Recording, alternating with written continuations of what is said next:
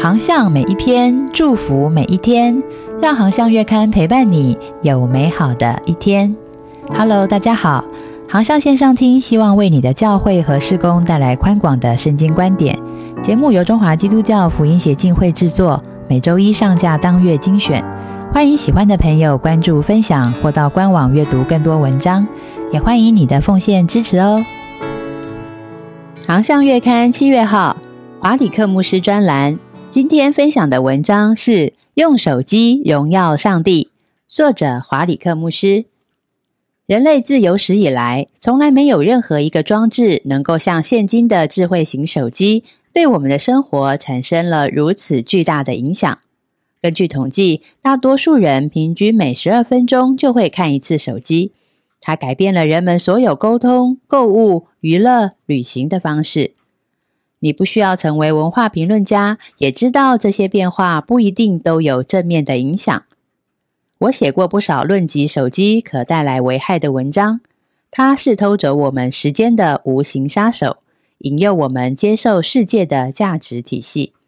但是，亲爱的弟兄姐妹和牧者们，也请不要忽略了，你的手机也可以成为实现上帝旨意的器皿。我们都是活在数位化世界的门徒，当然不能轻忽科技，反倒要好好的利用它，让它发挥最大的效益。以下有五种方式能够帮助你操练会众，操练自己，好让我们更聪明的使用手机来实践上帝对我们的旨意。第一，用手机敬拜上帝。上帝教导我们要用心灵和诚实来敬拜他。在约翰福音四章二十四节有特别记载，但是他并没有告诉我们要在哪里敬拜他。我们可以也应该随时随地的敬拜他，手机就可以帮助我们做到这一点。我们可以在车子里面、在办公室，甚至健身房里听诗歌敬拜。当然，敬拜不只局限于唱诗歌，你为了赞美、荣耀、取悦上帝而做的一切。都可以转化成敬拜。当我们透过手机的电子支付奉献时，这也是敬拜。这种方式把跟现金放入奉献袋中一样，都是在敬拜上帝。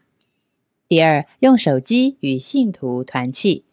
我们常常认为太常使用或者是盯着手机荧幕看，会阻碍人与人的交流。其实不然。手机也可以帮助我们与人建立关系，只是要使用得当。社群媒体就是很好的例子。我们常看网友们在平台上互相攻坚，但是《铁萨罗尼迦前书》五章十一节教导我们另外一种的回应方式：你们应该彼此劝慰，互相建立。因此，我们要多花时间在社群媒体上激励人，而不是批评人。在社群媒体，透过文字或贴图鼓励人的最佳时间，就是你灰心丧志的时候。当我们更愿意付出，上帝就更加倍的赐福给我们。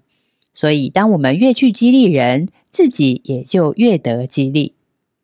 第三，用手机帮助灵命成长。你可以从手机当中找到数百种的应用程式 APP 来帮助灵性成长。包括圣经、研经、讲道等等，让你能够在我们主救主耶稣基督的恩典和知识上有长进。这是彼得后书三章十八节所告诉我们的。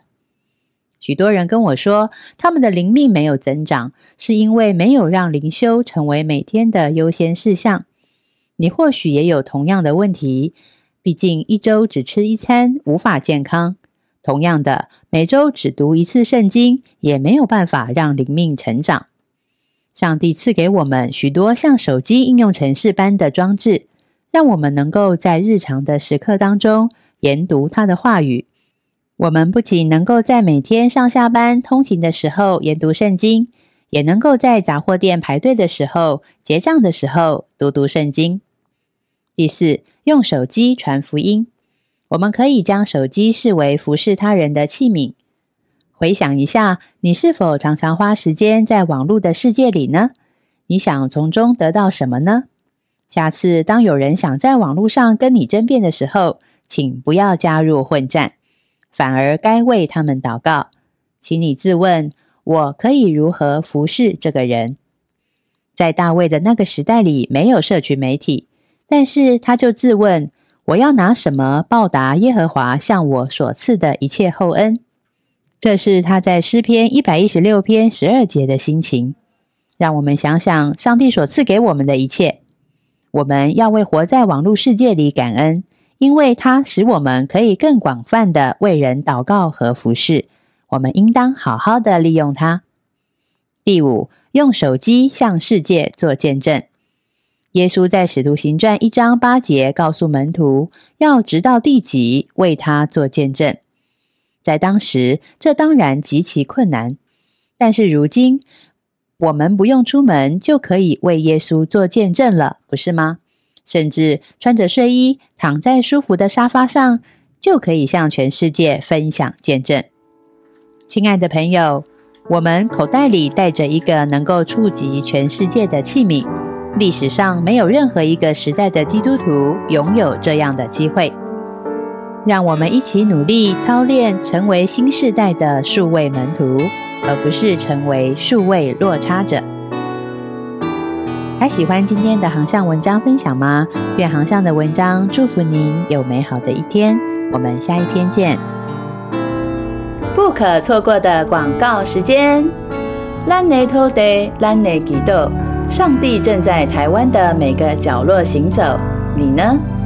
为台湾祷告计划预计以七年完成台湾三百六十八个行政区的祷告影片，由各地牧者撰写、录制，辅以当地画面素材，加上中英文双语字幕，经费预估一千八百四十万元。